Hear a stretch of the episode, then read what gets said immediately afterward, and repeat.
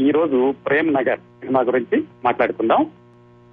ఈ సినిమాలోనండి ఎంతగా హిట్ అయిందంటే ఆ సంవత్సరం పంతొమ్మిది వందల డెబ్బై ఒకటిలో మొట్టమొదట్లో దసరా బుల్లోడు అక్కినే నాగేశ్వరరావు గారి సూపర్ హిట్ మూవీ. చిట్ట చివరిలో అంటే సెప్టెంబర్లో వచ్చింది ప్రేమ్ నగర్. అక్కినే నాగేశ్వరరావు గారి నటనా జీవితంలో చాలా మంచి సినిమాలు అత్యున్నతమైనటువంటి పది సినిమాలు చెప్పాలంటే ఖచ్చితంగా ఈ రెండు సినిమాలని కూడా ఆయన ఇంక్లూడ్ చేస్తూ ఉంటారు. ఈ రోజు మనం ప్రేమ్ నగర్ గురించి మాట్లాడుకుందాం. ఇందులో చాలా ట్రివియా ఉన్నాయి. అలాగే ఈ సినిమా యొక్క నిర్మాణం వెనుక ఎన్నో కష్ట నష్టాలు సాధక బాధకాలు ఉన్నాయి. సినిమా తయారవడంలో ఎన్నో ఆసక్తికరమైన విశేషాలు ఉన్నాయి. సినిమా విడుదలయ్యిన రోజు ఇంకా చాలా ఆసక్తికరమైన విశేషాలు ఉన్నాయి. ఈ సినిమాలో ప్రత్యేకతలు ఉన్నాయి. చాలా విశేషాలు మనం ఒకదాని తర్వాత ఒకటి చెప్పుకుందాం. ఈ సినిమా రామానాయుడు గారికి లైఫ్ అండ్ డెత్ ప్రాబ్లం లాగా మొదలైంది.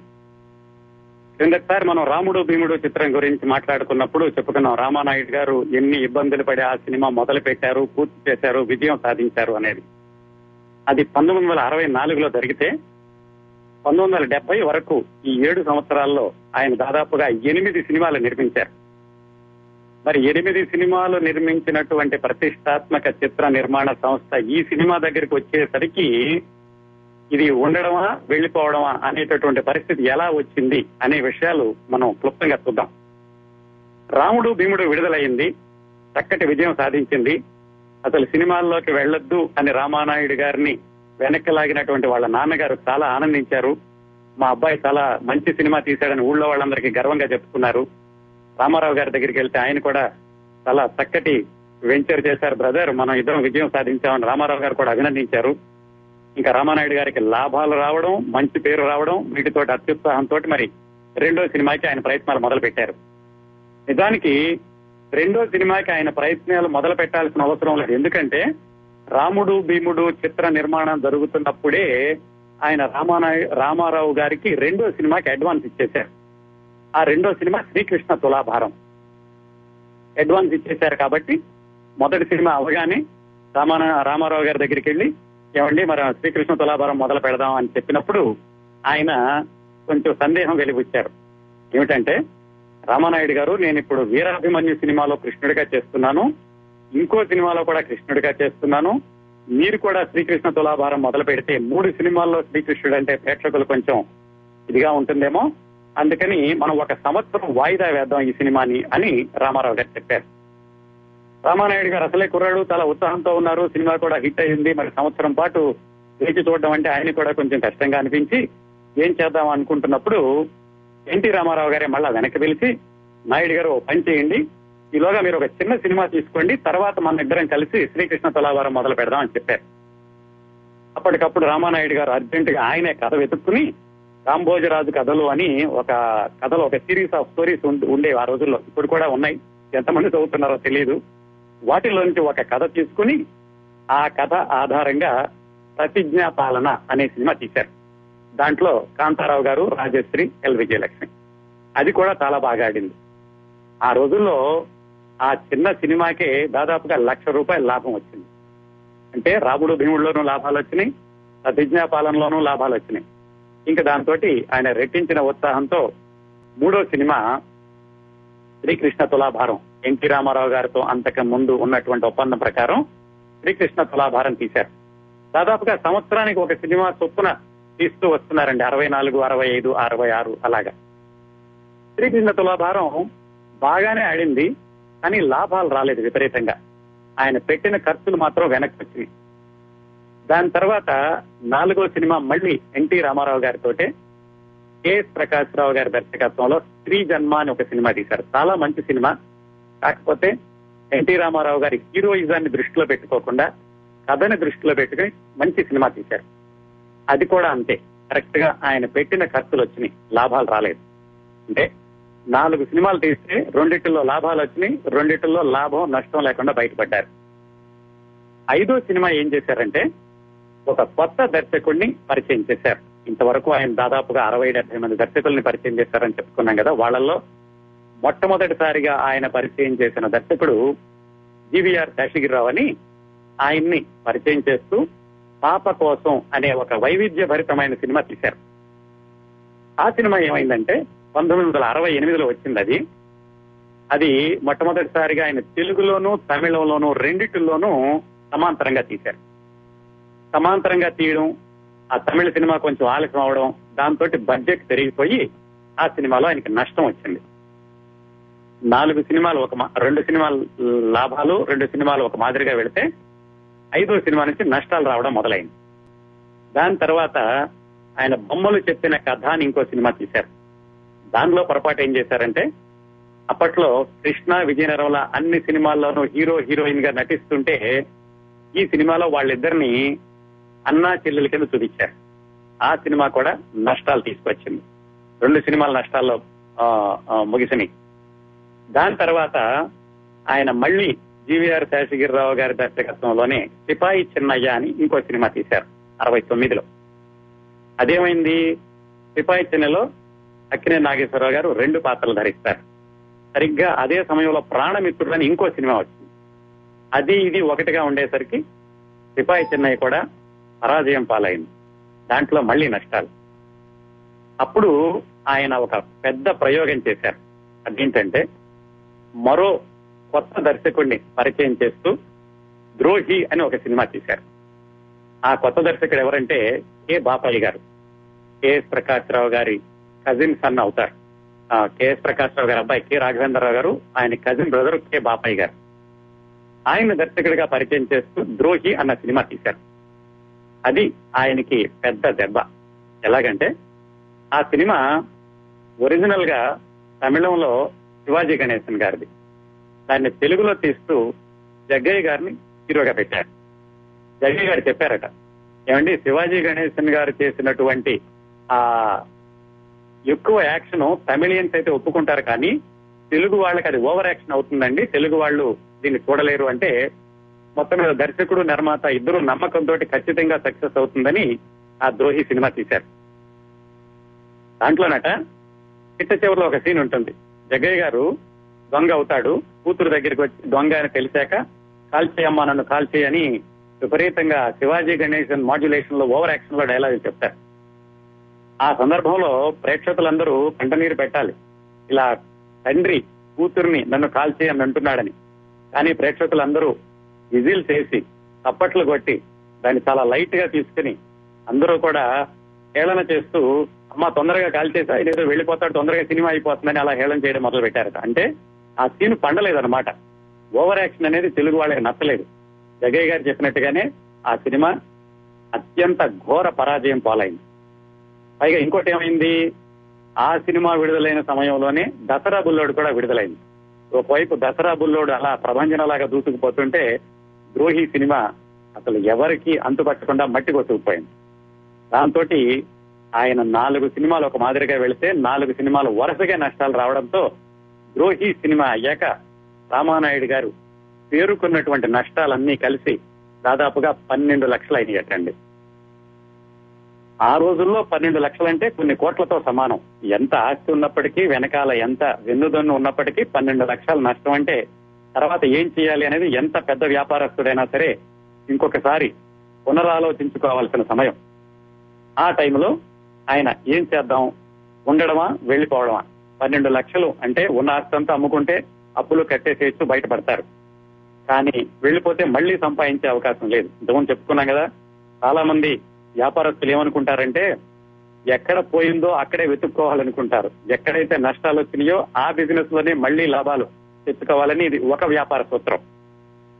ఆ వ్యాపార సూత్రాన్ని పాటించి రామానాయుడు గారు మళ్ళీ సినిమా తీయడానికే నిర్ణయించుకున్నారు. మరి పన్నెండు లక్షల అప్పుల్లో ఉంటే మళ్ళా పెట్టుబడి పెట్టేవాళ్ళు కావాలి కదా. ఇంతకుముందు చెప్పుకున్నాం చాలాసార్లు. ఆ రోజుల్లో పెట్టుబడి పెట్టేది ఎవరంటే పంపిణీదారులే. ఈ సినిమాని ఎవరైతే డిస్ట్రిబ్యూట్ చేయడానికి ఒప్పుకుంటారో వాళ్ళే పెట్టుబడి పెట్టేవాళ్ళు. అప్పటి వరకు కూడా నాగేశ్వరరావు గారి సినిమాలన్నీ పంపిణీ చేసింది నవయుగ డిస్ట్రిబ్యూటర్. సరే వాళ్ళ దగ్గరికి వెళ్ళారు రామానాయుడు గారు. వెళ్ళి ఇది పరిస్థితి. సినిమాల్లో డబ్బులన్నీ పోయినాయి. పన్నెండు లక్షలు అప్పులో ఉన్నాను. ఇప్పుడు మీరు ఇంకో పది లక్షలు ఇస్తే నేను ఇంకో ఐదు లక్షలు పెడతాను. పదిహేను లక్షల బడ్జెట్తో ఒక సినిమా తీస్తానని అడిగారు. వాళ్ళు అన్నారు మీకు ఏమన్నా పిచ్చండి పన్నెండు లక్షలు ఆల్రెడీ నష్టంలో ఉన్నారు. ఇప్పుడు పదిహేను లక్షలు ఇంకా మీరు పన్నులో పెడతానంటున్నారు. ఇది జూరం లాంటిది. మళ్ళీ ఆలోచించుకోండి అని ఈయన్ని నిరుత్సాహపరచడానికి వాళ్ళు ప్రయత్నించారు. రామానాయుడు గారు ససేమిరా వీల్లేదు. నా దగ్గర మంచి కథ ఉంది. కథ మీద నమ్మకం ఉంది. మీరు పెడతారా లేదో చెప్పండి. లేదంటే ఎక్కడైనా చూసుకుంటాను. సినిమా మాత్రం తీసేది తీసేదే వెనక్కి వెళ్ళేది లేదు అని పట్టుబడి కూర్చున్నారు. వాళ్ళు కూడా ఆలోచించుకుని ఇంత ధైర్యంగా చెబుతున్నారంటే ఈయన దగ్గర మంచి ప్రాజెక్టే ఉండుంటుందని వాళ్ళు పది లక్షలు పెట్టడానికి ఒప్పుకున్నారు. పది లక్షలు వాళ్ళు పెడతారు. ఐదు లక్షలు ఈయన పెడతారు. పదిహేను లక్షల బడ్జెట్ తోటి పన్నెండు లక్షల నష్టంలో ఉన్న నిర్మాత ఇంకో సినిమా మొదలు పెట్టాలి. ఈ పదిహేను లక్షలు అన్న నంబర్ ఎక్కడి నుంచి వచ్చింది? దానికి కూడా ఒక కారణం ఉంది. దసరా బుల్లోడి సినిమాకి పద్నాలుగు లక్షలైందని అప్పట్లో అధికార వర్గాల అంచనా. దాన్ని బట్టి రామానాయుడు గారు దానికంటే ఎక్కువ బడ్జెట్లో తీయాలని పదిహేను లక్షల బడ్జెట్ పెట్టుకున్నారు. ఆ విధంగా నవయుగ వాళ్ళని ఆయన ఒప్పించగలిగారు. సినిమా నిర్మాణానికి రంగం సిద్ధమైంది. కథ ఆల్రెడీ ఆయన దగ్గర ఉంది. అసలు ఆ కథ ఆయన దగ్గరికి ఎలా వచ్చింది? ఇంతకుముందు చెప్పుకున్నాం. నవల చిత్రాలకి పునాది అనదగిన కోడూరి కౌశల్యాదేవి గారు రాసినటువంటి నవల ప్రేమ నగర్ ఆ నవల ఈయన దగ్గరికి ఎలా వచ్చింది? దానికి కథ ఎలా సిద్ధమైంది? దానికి వెనకాల ఉన్నటువంటి ఆసక్తికరమైన సమాచారం. పంతొమ్మిది వందల డెబ్బై అరవై ప్రాంతాల్లో నవల రచనలో రచయిత్రులదే పైచేయిగా ఉండేది పంతొమ్మిది వందల డెబ్బై ఏడు డెబ్బై ఎనిమిదిలో వీరేంద్రనాథ్ గారు వచ్చాక ఆ తర్వాత మల్లాది వెంకటకృష్ణమూర్తి గారి నవలల ప్రపంచం కూడా మొదలయ్యాక పంతొమ్మిది వందల ఎనభైవ దశకం అంతా రచయితలది అయితే అరవై డెబ్బై రెండు దశకాలు అంటే రెండు డికేట్స్ కూడా రచయిత్రులదే అని చెప్పుకోవచ్చు. అప్పట్లో పత్రికల్లో సీరియల్స్ కానీ డైరెక్ట్గా నవలలు కానీ రాసినటువంటి రచయిత్రులలో మొట్టమొదట వరుసలో పేర్లు చెప్పండి అంటే ముగ్గురు పేర్లు ప్రముఖంగా వినిపిస్తూ ఉండేవి చాలా మంది రాసినప్పటికీ. వాళ్ళు ఎవరంటే ఎద్దనపూడి సులోచనారాయణ గారు కోడూరి కౌశల్యాదేవి గారు ముప్పాళ్ళ రంగనాయకమ్మ గారు. వీళ్ళల్లో కోడూరి కౌశల్యాదేవి గారు రాసిన నవల చక్ర భ్రమణం అది మొట్టమొదటిసారిగా డాక్టర్ చక్రవర్తి సినిమాగా పంతొమ్మిది వందల అరవై నాలుగు అరవై ఐదు ప్రాంతాల్లో వచ్చింది. ఆధునిక నవలల్లో మొట్టమొదటిసారిగా సినిమాగా రూపొందించబడే నవల అదే అని చెప్పచ్చు. ఆధునిక నవలలు అని ఎందుకంటున్నానంటే రికార్డు పరంగా చూస్తే గనక అంతకు ముందు చాలా సంవత్సరాల క్రితటే బారిస్టర్ పార్వతీశం అనేటటువంటి నవల సినిమాగా వచ్చింది. ఆ రికార్డును పక్కన పెడితే ఆధునిక నవలల్లో కోడూరి కౌశల్యాదేవి గారి చక్రభ్రమణంతో సినిమాల యుగం మొదలైంది. ఆ కోడూరి కౌశల్యాదేవి గారు రాసినటువంటి ఇంకొక నవల ప్రేమ నగర్ కోడూరి కౌశల్యాదేవి గారు ఈ సినిమాలకి కథను అందిస్తే ఎద్దనప్పుడు సులోచనారాయణ గారు ఎక్కువగా అన్నపూర్ణ పిక్చర్స్ వాళ్ళకి కథలు అందిస్తూ ఉండేవాళ్ళు. ఇంకా ప్రస్తుతం నవలకు వస్తే నవల పేరు కూడా ప్రేమ్ నగరే నిజానికి ఈ నవల ముందుగా వేరే రచయిత హక్కులు కొనుక్కుని ఆయన నిర్మాణానికి కూడా అంతా సిద్ధం చేసుకున్నారు. రామానాయుడు గారు కాదు అసలు ఇది- ఈ నవలను సినిమా తీద్దాం అనుకుంది. ఆ కథ ఏమిటంటే నిజామాబాద్లో శ్రీధర్ రెడ్డి గారని ఒక ఆయన ఉన్నారు. ఆయన సినిమా తీయాలనుకున్నారు అక్కిన నాగేశ్వరరావు గారితో ఆయన ఈ ప్రేమ నగర్ హక్కులు కొనుక్కున్నారు. కొనుక్కుని నాగేశ్వరరావు గారి దగ్గరికి వెళ్ళి అయ్యా ఈ నవల కొన్నాను మీరు హీరోగా యాక్ట్ చేయాలి అని అడిగారు. ఆయనకి నవలలు చదివేటంత తీరిక ఉండేది కాదు. ఆయన ఆయన శ్రీమతి అన్నపూర్ణ గారిని పిలిచి ఈ నవల చదువు అని ఇచ్చారు. ఆవిడ చదివి నవల చాలా బాగుందండి. ఇది దేవదాసు సినిమాకి వచ్చినంత పేరు వస్తుంది. తప్పనిసరిగా మీరు ఒప్పుకోండి ఈ సినిమాకి అని ఆవిడ సలహా ఇచ్చారు. ఆ సలహా మీద అక్కినే నాగేశ్వరరావు గారు సరే అని చెప్పారు. దాంట్లో హీరోయిన్గా ఎవరో తెలుసా అప్పుడు అనుకున్నది? కేఆర్ విజయ్ గారు. కేఆర్ విజయ్ గారిని హీరోయిన్గా అక్కినే నాగేశ్వరరావు గారి హీరోగా ప్రేమ్ నగర్ నవలని శ్రీధర్ రెడ్డి అనే ఆయన సినిమా తీద్దాం అనుకున్నారు. సరే ఏర్పాట్లు చేసుకుంటూ ఉన్నారు ఆయన. ఏర్పాట్లు చేస్తూ ఆ ప్రొడక్షన్ వ్యవహారాల్లో ఆయన ఒకసారి ఇప్పుడు కారులో వెళ్ళేటప్పుడు కారుకి యాక్సిడెంట్ అయింది. శ్రీధర్ రెడ్డి గారి శ్రీమతి చెప్పారట ఇదేదో శకునం బాగాలేదండి మనం మొట్టమొదటిసారిగా సినిమా ప్రయత్నాలు మొదలు పెడుతున్నప్పుడే కారు యాక్సిడెంట్ అయింది. నాకెందుకు అపశకునంగా ఉంది. ఈ సినిమా వద్దు అని చెప్పారట. ఆయన ఎంత నచ్చ చెప్పినా గానీ ఆవిడ సేమిరా వద్దు. ఇది నాకు సెంటిమెంటల్గా బాగుండలేదు ఈ సినిమా తీయొద్దు అన్నారు. దాంతో ఆయన ఈ ప్రేమ్ నగర్ సినిమా తీయడం ఆపేశారు. మళ్ళా వెనక్కి వద్దాం. రామానాయుడు గారు ద్రోహి సినిమా పరాజయం పాలయ్యాక అదే సమయంలో దసరా బుల్లోడు సినిమా చాలా ఘన విజయం సాధిస్తున్న రోజుల్లో అక్కినే నాగేశ్వరరావు గారి దగ్గరికి వెళ్ళి తన ఆలోచన చెప్పారు. ఇలా నా సినిమా పోయిందండి మళ్ళా మీరు మరొక హిట్ సినిమా చేసి పెట్టాలి అన్నప్పుడు అక్కినే నాగేశ్వరరావు గారే ఈయనకి సలహా ఇచ్చారు రామానాయుడు గారికి. ఇలాగా ప్రేమ్ నగర్ అని ఒక నవల ఉంది. ఆ నవల ఫలానా ఆయన దగ్గర ఉంది. ఆయన నాతో సినిమా తీద్దాం అనుకున్నారు. ఎందువల్ల ఆయన విరమించుకున్నారో ఆ నవల హక్కులు తెచ్చుకోండి అని రామానాయుడు గారికి చెప్పారు. అప్పుడు రామానాయుడు గారు ఆ శ్రీధర్ రెడ్డి గారిని కాంటాక్ట్ చేసి అరవై వేల రూపాయలు చాలా ఎక్కువ అండి ఆ రోజుల్లో అరవై వేల రూపాయలు అంటే అరవై వేల రూపాయలు పెట్టి ఆ నవల హక్కులు కొనుక్కున్నారు. ఆ విధంగా ఆ ప్రేమనగర్ నవల మళ్ళీ రామానాయుడు గారి దగ్గరికి వచ్చింది. నవల అయితే వచ్చింది. నవలంతా చదివాక దానికి డైరెక్టర్ ఎవరు అంటే కెఎస్ ప్రకాశ్రావు గారు అనుకున్నారు. కెఎస్ ప్రకాశ్రావు గారు అంతకు ముందు రామానాయుడు గారికి స్త్రీ జన్మ అనే సినిమా తీశారు. అందుకని ఆయనతో పనిచేసినటువంటి అనుభవం ఉంది రామానాయుడు గారికి అప్పటికే. ఆయన దర్శకుడిగా పెట్టుకున్నారు. నవల చదివినప్పుడు ఇద్దరికి అనిపించింది ఏమిటంటే ఆ నవలలో సగం తర్వాత అది కథానాయిక పరంగా నడుస్తూ ఉంటాయి సన్నివేశాలన్నీ. అయితే ఈ సినిమా అక్కినే నాగేశ్వరరావు గారితో తీస్తున్నారు. ఆయన ఘన విజయాన్ని దృష్టిలో పెట్టుకుని తీస్తున్నారు కాబట్టి హీరోయిన్ ఓరియంటెడ్ కంటే కూడా కథనంతటిని కథానాయకుడి పరంగా మలిస్తే బాగుంటుంది అనుకుని కెఎస్ ప్రకాశ్రావు గారు నిర్మాత రచయిత ఆత్రేయ గారు అద్దరు కూర్చుని చిట్ట చివరిలోని సన్నివేశాలన్నింటినీ మార్చారు. చిట్ట చివరి అంటే చిట్ట చివరే కాదు దాదాపుగా సగం నుంచి వచ్చే సన్నివేశాలన్నింటినీ హీరో ఓరియంటెడ్గా మార్చుకున్నారు. అలా మార్చుకున్నదే ఇప్పుడు మనం చూస్తున్న ప్రేమనగర్. ఒరిజినల్గా మీరు నవల చదివితే అది హీరోయిన్ ఓరియంటెడ్గా ఉంటుంది సగం నుంచి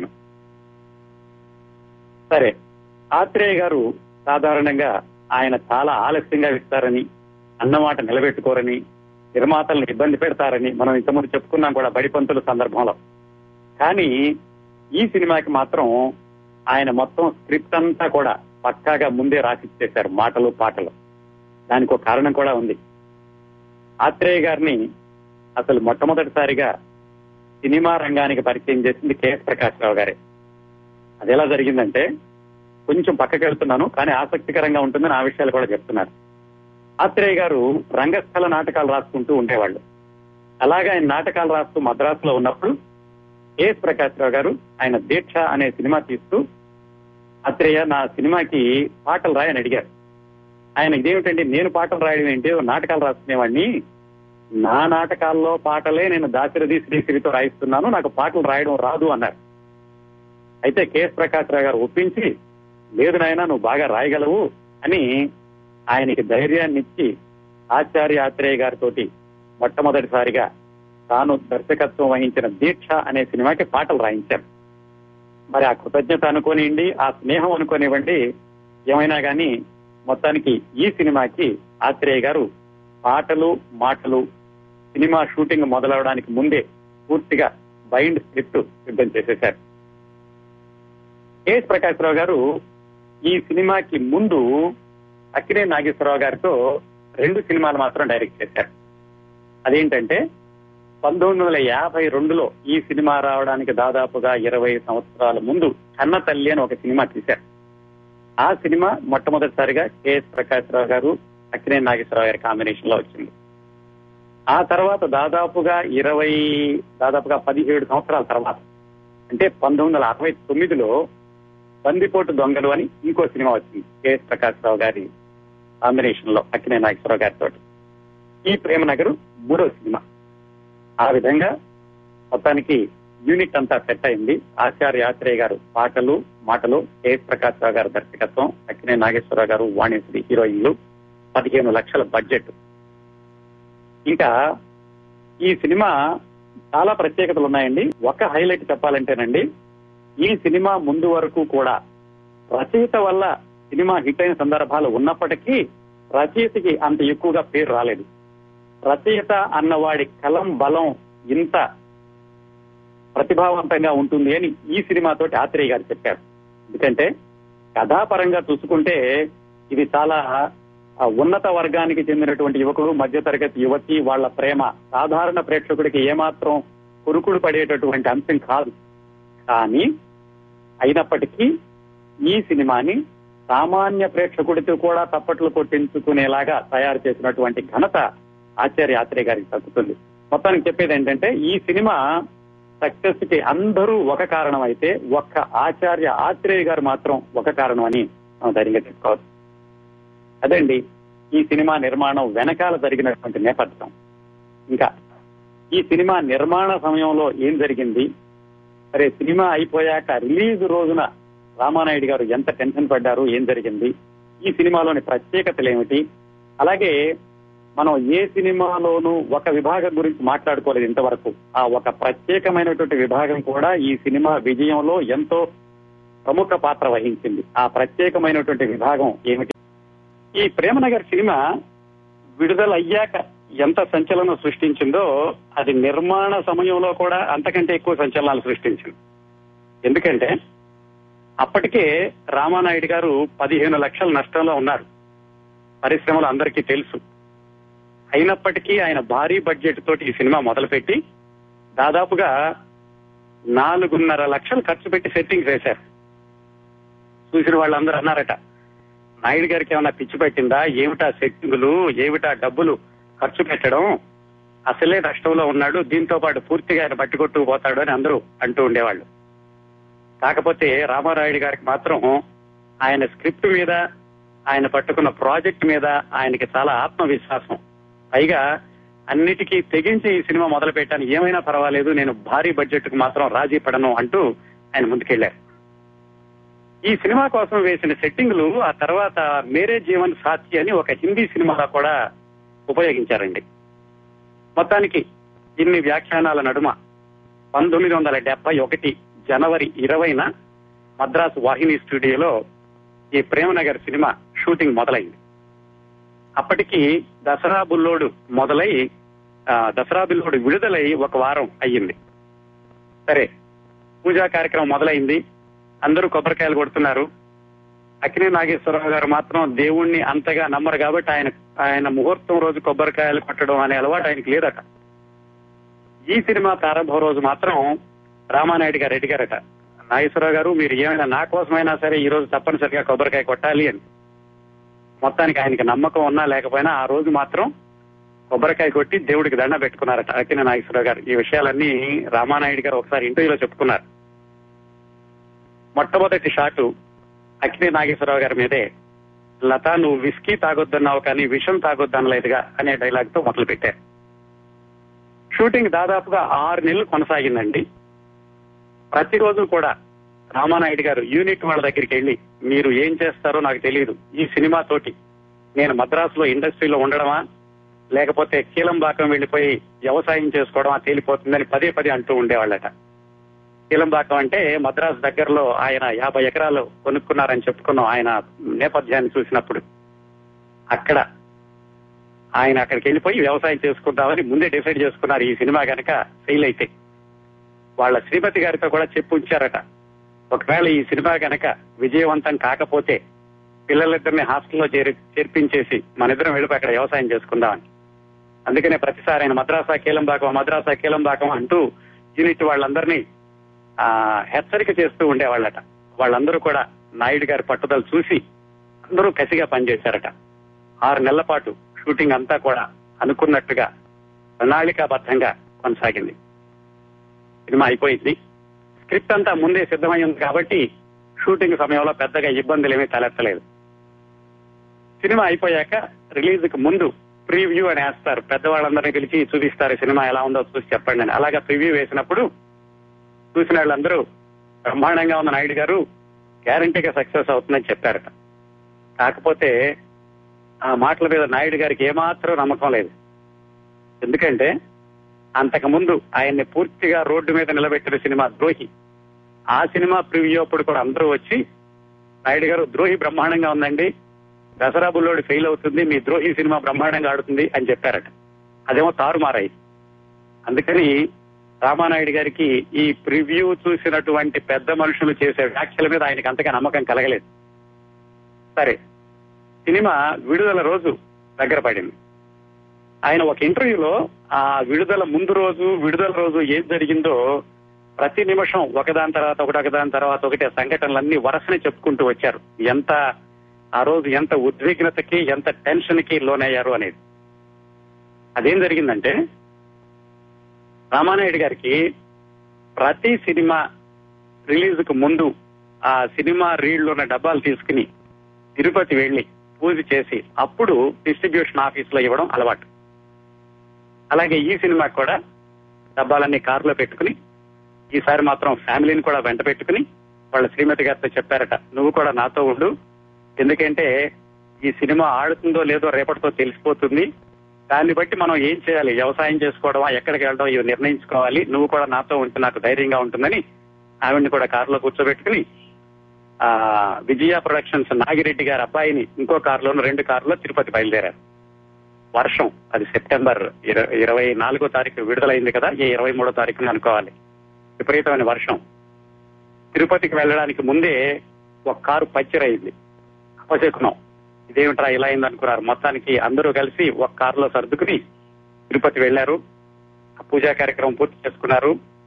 ఆ డబ్బాలు తీసుకుని రైల్లో విజయవాడ బయలుదేరారు. మర్నాడు పొద్దున్నే విజయవాడలో దిగారు. దిగేసరికి చిన్నగా చినుకులు పడుతున్నాయట. దీనికేమో లోపల దిగులు పట్టుకుంది. ఇదేంట్రా బాబు వర్షం పట్టుకుంది. వర్షంలో మరి అసలు ప్రేక్షకులు వస్తారా లేదా అని లోపల అనుకుంటున్నారు కానీ పైకి చెప్పలేదు. ఈయన రిసీవ్ చేసుకోవడానికి వచ్చిన వాళ్ళందరూ ఇది చాలా మంచిది రామనాయుడు గారు దేవతలు పుష్పవర్షం కురిపిస్తున్నారు అదే చెప్పారట కానీ ఈయనకి మాత్రం ఆ మాటలేమీ ఎక్కడం లేదు. అసలు ఈ వర్షం ఏం చేస్తుంది సినిమా రిలీజ్ అవుతుందా లేదా అనే టెన్షన్లో ఉన్నారు. ఆయన హోటల్కి వెళ్ళేసరికి ఆ చినుకులల్లా భారీ వర్షం అయిపోయింది. ఆయన హోటల్లో దిగారు. డబ్బాలు మాత్రం ఆ పంపిణీదారులకు ఇచ్చారు. వాళ్ళు సినిమా హాల్కి తీసుకెళ్ళారు. సాధారణంగా ఈయనకి మార్నింగ్ షో చూడడం అలవాటు ఆయన సినిమాలన్నీ. ఈ సినిమాకి మాత్రం ఆయన చాలా టెన్షన్లో ఉండి ఆయన సినిమాకి వెళ్ళలేదట. హోటల్లో తలుపులు వేసేసుకుని మీరు నాకు సెకండ్ షో అయ్యే వరకు కూడా నా తలుపులు ఎవరు తీయొద్దు అని చెప్పారట. సినిమా మొదలైపోయింది అక్కడ. వర్షము భారీగా ఉంది. మార్నింగ్ షో అయిపోయింది. మ్యాట్ని అయిపోయింది ఫస్ట్ షో అయిపోయింది సెకండ్ షో అయ్యాక ఆ డిస్ట్రిబ్యూటర్స్ వాళ్ళ ప్రతినిధులు ఈయన హోటల్కి వచ్చారట. అన్ని గంటలో కూడా ఆయన లోనైనటువంటి మానసిక వేదన వారి వేదన కాదు మానసిక సంఘర్షణ అనుకోవచ్చు. దాని గురించి రాస్తూ ఆయన కరెక్ట్గా ఏం చెప్పారంటే సినిమా అనే రంగుల ప్రపంచంలో నిర్మాత అనుభవించే నిజమైన ఆందోళనకి ప్రసవ వేదనకి అద్దం పట్టే పరిస్థితి సన్నివేశం అది అని చెప్పారు. అంతగా ఆయన టెన్షన్ పడుతూ హోటల్లో ఉన్నారు. సెకండ్ షో అయ్యాక వాళ్ళు వచ్చారు. వచ్చి బాగుంది సార్ బాగా ఆడుతుంది. అది యాభై రోజులు మహా అయితే వంద రోజులు డెఫినెట్గా ఆడుతుందని చెప్పారట. అది కాదు ఆయన వినదలుచుకున్నది. ఈ సినిమా సూపర్ డూపర్ హిట్ అనే మాట ఆయన వినాలనుకుంటున్నాడు. కానీ చూసిన వాళ్ళు ఆ మాట చెప్పలేదు. పర్వాలేదండి బాగానే ఆడుతుంది అని చెప్పారు. సరే ఈయన ఇంకా నాలుగైదు రోజులు చూద్దాం. ఇంకా పూర్తిగా ఆయన సంతోషంలోకి వెళ్ళలేదు అలాగే నిరాశలో ఉండిపోలేదు. కొంత కోలుకున్నారు. సరే మిగతా థియేటర్స్ అన్నిటిలోనూ చూసుకుంటూ ఆయన మద్రాసు వెనక్కి వెళుతుండగా నాలుగు రోజులకి ఆయనకి చెప్పారు అందరూ ఇది సూపర్ డూపర్ హిట్ అవుతుందండి. నాలుగు వారాల్లో మీ డబ్బులు మీకు వచ్చేస్తాయి. ఆ తర్వాత మిగిలేదంతా మీకు లాభమే అని అందరూ కూడా ఆయనకి ధైర్యం ఇచ్చారు. రోజు రోజుకి కలెక్షన్ల వర్షం పెరిగింది అటు భారీ వర్షాలు పెరిగాయి. భారీ వర్షాల్లో కూడా ఆ సినిమా అంతగా విజయవంతం అయింది. ఈ సినిమా మొత్తం సాంకేతిక నిపుణులు నిర్మాత దర్శకుడు నటన అన్ని ఒకవైపు పెడితేనండి ఒక వ్యక్తిని మాత్రం రెండో వైపు పెట్టి చూడచ్చు. ఆయన ఎవరంటే ఆచార్య ఆత్రేయ. పాటలు మాటలు రాసిన ఆచార్య ఆత్రేయ గారు ఈ సినిమా విజయవంతం అవడంలో అత్యధిక శాతం పాత్ర పోషించారు పోషించారంటే ఏమాత్రం సందేహించాల్సిన అవసరం లేదు. ఎందుకంటే ఆయన రాసిన సంభాషణలకి ప్రేక్షకులు అన్ని తరగతుల ప్రేక్షకులు నేల టికెట్ నుంచి కుర్చీ రిజర్వ్డ్ వరకు కూడా ఆ రోజుల్లో అవే ఉండేయండి. నేల బెంచి కుర్చీ రిజర్వ్డ్ అనేవాళ్ళు. అన్ని తరగతుల ప్రేక్షకులు కూడా చప్పట్ల మీద చప్పట్లు. ఒక డైలాగ్ వచ్చి ఆ డైలాగ్ నుంచి తేరుకునేలోగా ఇంకో సంభాషణ. ఇంత శక్తివంతమైన సంభాషణలు ఆయన ఎలా రాశారంటే గురి తప్పని వేటగాడి ధనస్సులోంచి వచ్చిన బాణాల్లాగా అనుభవజ్ఞుడైన షూటర్ తుపాకీలోంచి వచ్చిన తూటాల్లాగా నిలిచారు. ఆ డైలాగ్స్ని ఆయన ఈ సినిమా సంభాషణలకి ఇంత విలువ ఉంటుంది అని చెప్పి నిరూపించినటువంటి మొట్టమొదటి రచయిత ఆచార్య ఆత్రేయ అనుకోవచ్చు. ఆచార్య ఆత్రేయ గారు ఈ సినిమాకి ముందు కూడా చాలా సినిమాలకి మంచి సంభాషణ రాశారు. ఈయన తర్వాత ఆచార్య ఆత్రేయ గారి తరువాతి తరం మొదలైనాక దాసనారాయణరావు గారు పరసూరి బ్రదర్స్ ఇటీవల త్రివిక్రమ్ శ్రీనివాస్ వీళ్ళందరూ కూడా మాటల రచయిత కూడా మాటల రచయితకి కూడా స్థార్థం ఉండొచ్చు అని నిరూపించారు. వీళ్ళందరికంటే ముందు ఈ కాన్సెప్ట్ మొదలుపెట్టింది ఆచార్య ఆత్రేయ గారు అని చెప్పుకోవచ్చు. అలాగే ఈ భావానికి పునాది వేసింది ప్రేమనగర్ సినిమా అని చెప్పుకోవచ్చు. ఇందులో కేవలం సంభాషణలు చప్పట్లు కొట్టించడానికే కాదండి. ప్రతి పాత్ర కూడా తన క్యారెక్టరైజేషన్ పరిధిలో అత్యంత శక్తివంతమైన సంభాషణలు పలుకుతుంది. ప్రతి పాత్ర ఒకళ్ళే కాదు. అంటే దీనిలో విమర్శలు లేవా? అంతా మంచిగా ఉందంటే విమర్శలు కూడా ఉన్నాయి. తర్వాత చూద్దామండి. ముందు మంచి గురించి మాట్లాడుకుందాం. ప్రతి సంభాషణలో కూడా అనంతమైనటువంటి ఫిలాసఫీని ఆయన పొదిగారు. ఒకటి కాదు రెండు కాదు మొట్టమొదటి నుంచి వెరీ ఫస్ట్ డైలాగ్ నుంచి చిట్ట చివరి వరకు కూడా ఎనభై తొంభై శాతం సంభాషణల్లో అన్నింటిలో కూడా ఫిలాసఫీ ఉంటుంది. ఈ ప్రపంచంలో దేన్నైతే మిస్ చేయకూడదో దాన్నే మిస్ అంటారు.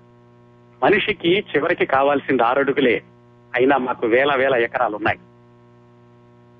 నేను చెడ్డవాళ్ళను చేరదీశానే కానీ ఎవరిని చెడగొట్టలేదు. ఇవన్నీ ఆ హీరో కళ్యాణ్ అనే మాటలు. అలాగే ఒక దృశ్యంలోనండి పని మనిషి కూడా అంటుంది. ఏమంటుందంటే చిన్నబాబు గారు చెడిపోయారే కానీ చెడ్డవారు కాదమ్మా అంటుంది. ఎంత భావగర్భితమైన వేదాంతం దట్టించిన డైలాగ్స్ అంటే అందుకే ఈ సినిమా మొదలు పెట్టడం కూడా చాలా అత్యద్భుతంగా మొదలు పెట్టారు. దువ్వూరు రామిరెడ్డి గారి పానశాల అని ఉమర్ ఖయాం రుబాయిల్ని ఆయన పద్య రూపంలో రాశారు. ఆ దువ్వూరి రామిరెడ్డి గారి పద్యాలతో మొదలు పెట్టారు. మరి ఈ సంభాషణలన్నీ నేను చదివే కంటే మీరు వింటే బాగుంటుంది కదా? అందుకని మత్సుకి మూడు సన్నివేశాలని మీకు వినిపిస్తున్నాను. ముందుగా ప్రారంభ సన్నివేశం. సినిమా టైటిల్స్ అయిపోగానే మొదలయ్యేటటువంటి సన్నివేశం. రెండు నిమిషాలు వినండి. తర్వాత ప్రేక్షకులతో విపరీతంగా చప్పట్లు కొట్టించుకున్న కథకి ఆయువు పట్టైన మరో రెండు సన్నివేశాలని తర్వాత వినిపిస్తాను. అంతములేని ఈ భువనమంత పురాతన పాంధశాల నో నో పాంధశాల కాదు. పానశాల. విశ్రాంతి గృహము అందు ఇరు సంజలు రంగుల వాకి తాగలేవా? నువ్వు తాగలేదని బాధగా ఉందా? మా పెద్దలేమి సంపాదించి పెట్టలే. పాపిట్ సొమ్ము తాగి తగలెట్టేదానికి. కరెక్ట్. పెద్దవాళ్ళు సంపాదించిందంతా పాపిచ్చి సొమ్మే అయితే కుర్రవాళ్ళు తాగి తగలేయడమే పుణ్యం. ధరాక్రాంతు పాదుషాలు బహరాం జమిషీడులు వేదవేలుగా కొంత సుఖించిపోయిరెటకు. కొంత సుఖించిపోయిరెటకు ఎటకు? మిస్టర్ వెళ్ళి నీ సీట్లో కూర్చోరాదు. ఏ? మీ ఒళ్ళో కూర్చుంటారనుకున్నారా పాపం. మనం కూర్చోవాలంటే మెత్తని పరుపులు చక్కని వంపులు ఉండాలి. ఓ మిస్టర్ ఎటీ లూసెన్సా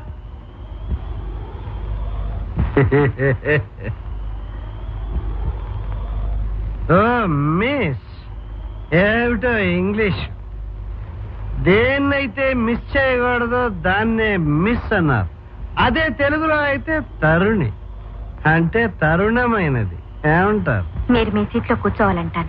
అఫ్ కోర్స్ నా సీటు. ఈ విశాల శూన్యంలో నా సీట్ ఎక్కడో నాకు కాస్త చూపిస్తారు. ష్యూర్ ప్లీజ్ కమ్ హ్మ్?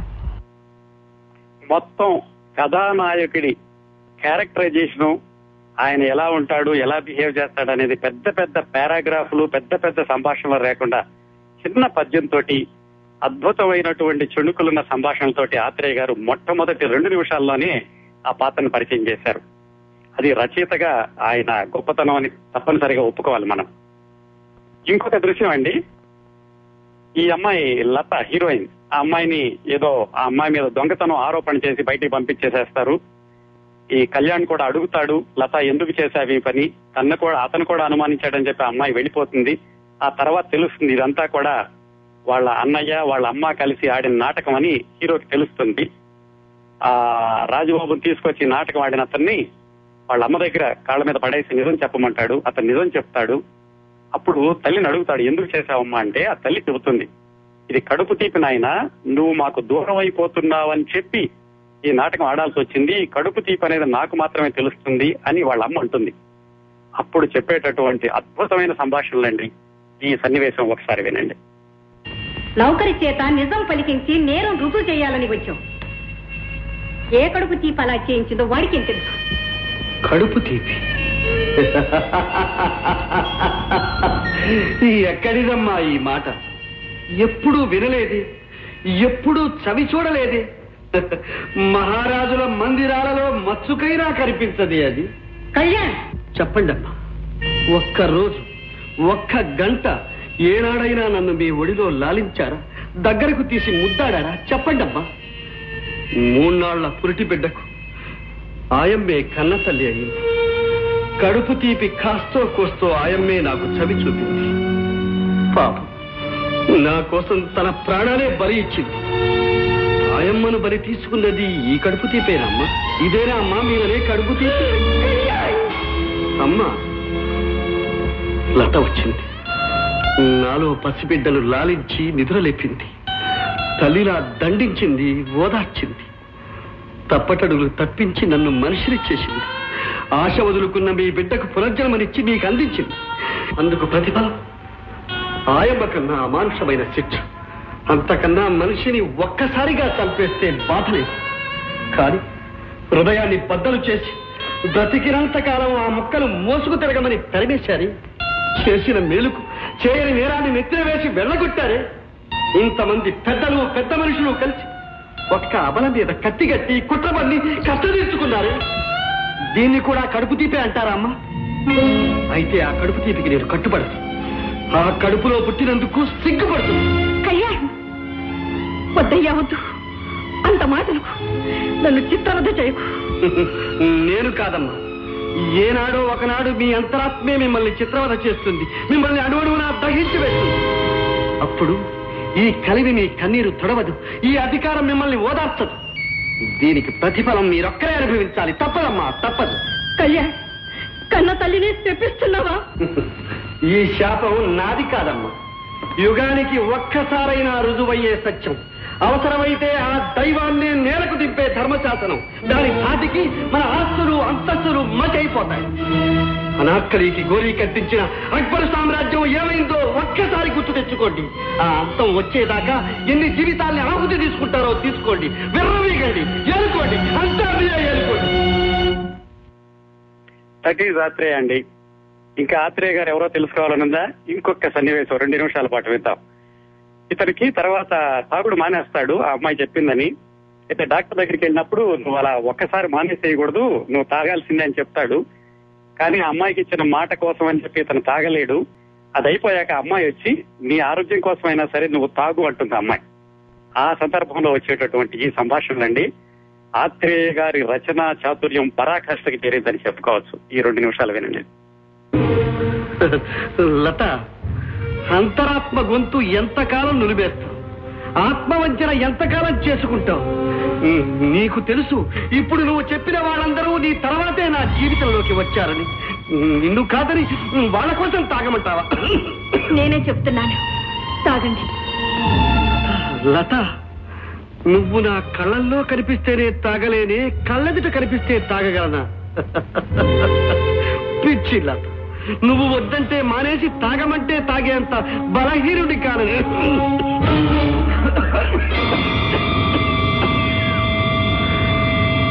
హరించుకుపోతున్న ఈ దేహంలో దేనికి తలవంచని గుండె కొండలా ఉంది లత.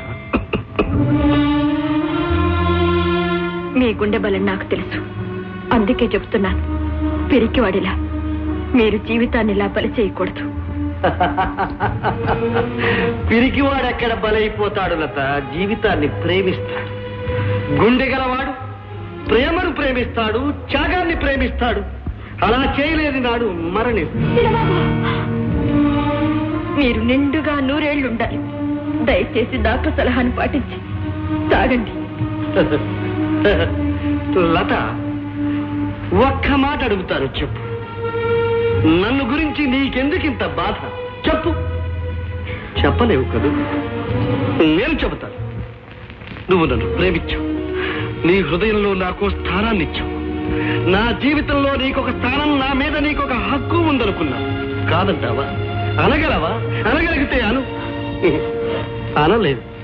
అది నీకెంత కష్టమో తాగడం నాకు అంతే కష్టం. చిన్నబాబు అయితే మీరిలా రాలిపోవచ్చు. అదండి. ఆచార్య ఆత్రేయ అంటే ఎవరు ఆయన ఏం రాశారు అని మళ్ళీ చెప్పాల్సిన అవసరం లేదు కదా?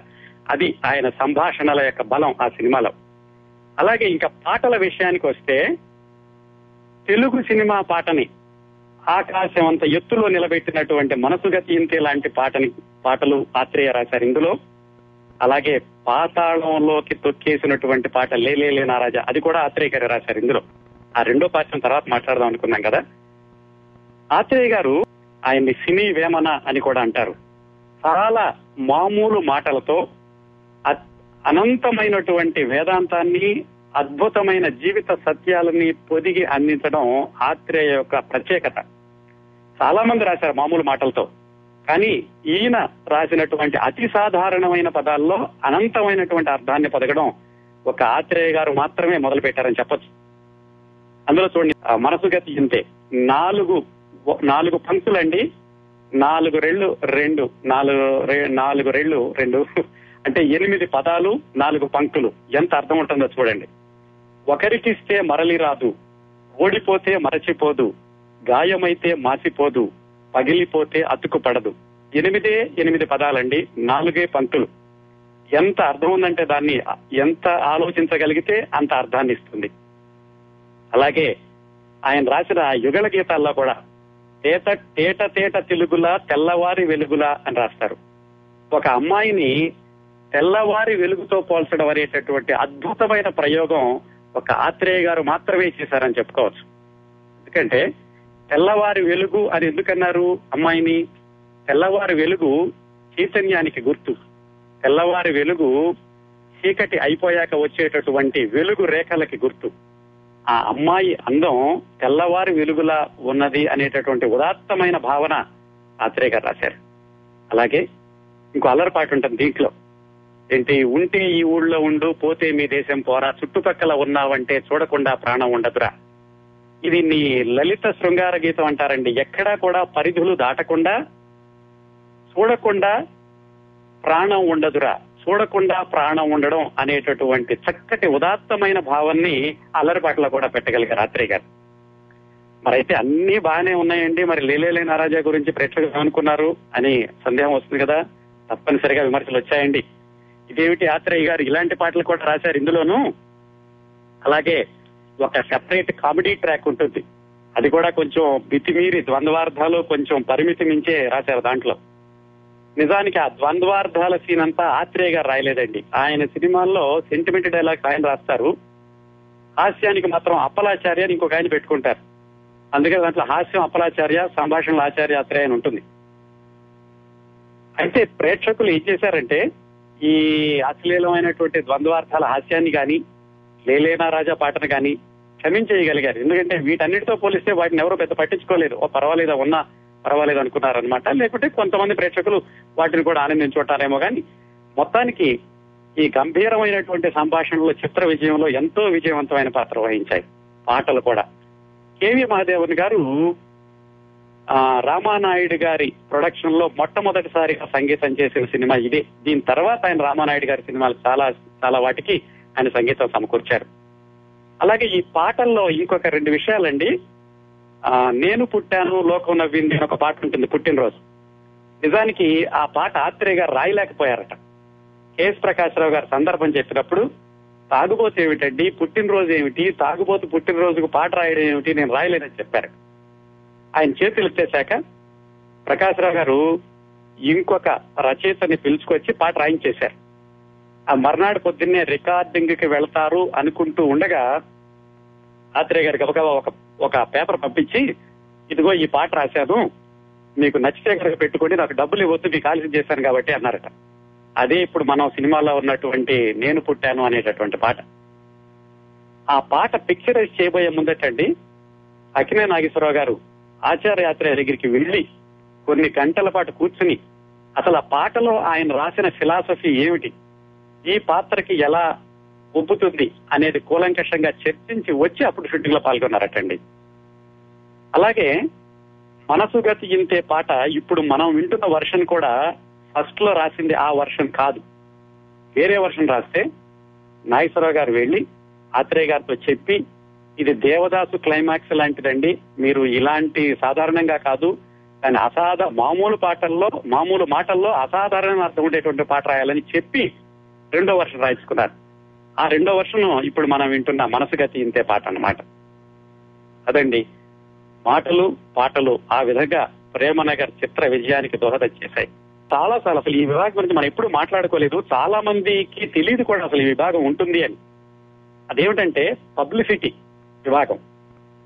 ఆ రోజుల్లో ఇప్పట్లాగా టీవీలు లేవు ఇంటర్నెట్ లేదు. మనకి ఈ రోజుల్లో అంటే హైదరాబాద్లో ఏదైనా ఫంక్షన్ జరిగితే రెండు నిమిషాల్లో మనకి న్యూస్ వచ్చేస్తుంది వీడియో వస్తుంది.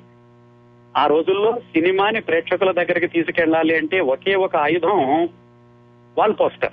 రేడియోలో కూడా వాణిజ్య ప్రకటనలు వచ్చేవి కాదు. ఎందుకంటే రేడియో అంతా కూడా గవర్నమెంట్ అధీనంలోనే ఉండేది. ప్రైవేట్ ప్రైవేట్ ఛానల్స్ లేవు అప్పట్లోనూ. ఈ వాల్ పోస్టరు చూసి ప్రేక్షకులు సినిమా హాల్కి రావాలి. మరి ప్రేక్షకుల్ని సినిమా హాల్కి రప్పించేటటువంటి వాల్ పోస్టర్లు వేయాలంటే దాని వెనకాల ఎంతో శ్రమ ఉండాలి. ఆ విభాగం నిర్వహించింది ఈశ్వర్ గారని ప్రఖ్యాత పబ్లిసిటీ ఆర్టిస్ట్ అండి. ఆయన గొప్పతనం ఏమిటంటే దాదాపుగా రెండు వేల ఐదు వందల సినిమాలకు ఆయన పనిచేశారు. Guinness book of world records కూడా అప్లై చేశారు. బహుశా రికార్డ్ వస్తే గిన్నీస్ బుక్లోకి ఎక్కిన పబ్లిసిటీ ఆర్టిస్ట్ ప్రపంచం మొత్తంలో ఆయన ఒక్కడే అయి ఉంటాడు. ఆయన ఈ సినిమా మొదలు పెట్టడానికి ముందు రామానాయుడు గారితో దర్శకుడితోటి కూర్చుని అన్ని పాత్రలకి కూడా రూపురేఖలు ఎలా ఉండాలి వాళ్ళ వేషధారణ ఎలా ఉండాలి అక్కిన నాగేశ్వరరావు గారి విగ్ ఎలా ఉండాలి ఇవన్నీ కూడా ఈశ్వర్ గారే డిజైన్ చేశాక అప్పుడు వాళ్ళు పాత్రధారణ వేషధారణ చేశారండి. అలాగే రామానాయుడు గారు నిర్మించిన వందకు పైగా సినిమాల్లో దాదాపు డెబ్బై మూడు డెబ్బై నాలుగు సినిమాలకి ఈశ్వర్ గారి పబ్లిసిటీ ఇచ్చారు. ఆ రోజుల్లో చూసిన వాళ్ళకి ఎవరికైనా గుర్తుంటే గనక ఎర్ర బ్యాక్గ్రౌండ్ ఉంటుంది. అక్కినే నాగేశ్వరరావు గారు వాణిశ్రీ ఉన్నటువంటి రేఖా చిత్రాలు ఉంటాయి. ఫోటోలు తగ్గించి రేఖా చిత్రాలతోటి వాల్ పోస్టర్ డిజైన్ చేయడం ఈశ్వర్ గారే మొదలు పెట్టారు అంతకుముందు ఏంటంటే ఫోటోలు ఎక్కువగా అతికిస్తూ ఉండేవాళ్ళు. అది ఒక ప్రత్యేకమైనటువంటి విభాగం అండి. ఈ సినిమా విజయవంతం అవడంలో ఎంతో ప్రముఖమైనటువంటి పాత్ర పోషించింది. ఇంకా ఈ సినిమా విడుదల అయ్యాక సృష్టించినటువంటి రికార్డులు అది ముప్పై నాలుగు ప్రింట్లతో రిలీజ్ చేస్తానండి పదిహేను లక్షలు దీని బడ్జెట్ అనుకున్నాం కదా యాభై లక్షల రూపాయలు వసూలు చేసిందట. అలాగే ఈ సినిమాని తమిళంలో కూడా రామానాయుడు గారి నిర్మించారు. తమిళంలో వసంత మాళిగై అనే పేరుతోటి సేమ్ వాణిశ్రీ శివాజీ గణేశన్ తోటి. ఇంకో విశేషం ఏం చేశారంటే తమిళంలో రెండు క్లైమాక్స్లు పెట్టారు. ఒక క్లైమాక్స్లో హీరో చనిపోతాడు తెలుగులో లాగా ఇంకో క్లైమాక్స్లో హీరో బతుకుతాడు. ఏ సెంటర్లో ఒక విధంగా బి సెంటర్లో ఇంకో విధంగా విడుదల చేశారు తమిళంలో. విచిత్రం ఏమిటంటే రెండు రకాల క్లైమాక్స్ని కూడా ప్రేక్షకులు విపరీతంగా ఆదరించారు. అక్కడ కూడా సినిమా సూపర్ డూపర్ హిట్ అయింది. ఎంతగా హిట్ అయిందంటే రామానాయుడు గారు ఆ తర్వాత పార్లమెంట్కు వెళ్ళినప్పుడు ఆయన్ని వసంత మాళిగే సినిమా నిర్మాత మీరే కదా అని అడిగేవాళ్ళట. అంతగా తమిళలో హిట్ అయింది. ఆ తర్వాత దాన్ని హిందీలో తీశారు. సేమ్ ప్రేమ్ నగర్ అనే పేరుతో రాజేష్ ఖన్నా హేమమాల్ని అక్కడ కూడా విపరీతంగా ప్రజాదరణ పొందింది. మూడు భాషల్లోనూ ముగ్గురు వేరే వేరే సాంకేతిక వర్గంతో తీసినప్పటికీ సూపర్ డూపర్ హిట్ అయింది ఈ ప్రేమ్ నగర్ సినిమా. అవండి ప్రేమ్ నగర్ చిత్ర విశేషాలు. ఇంకా చాలా విశేష విశేషాలు ఉన్నాయి నిజానికి ఆత్రేయ గారి ఒక్కొక్క పాట గురించి కూడా మనం దాదాపు అరగంట అరగంట పైగా మాట్లాడుకోవచ్చు. మనకున్న సమయాభావం దృష్ట్యా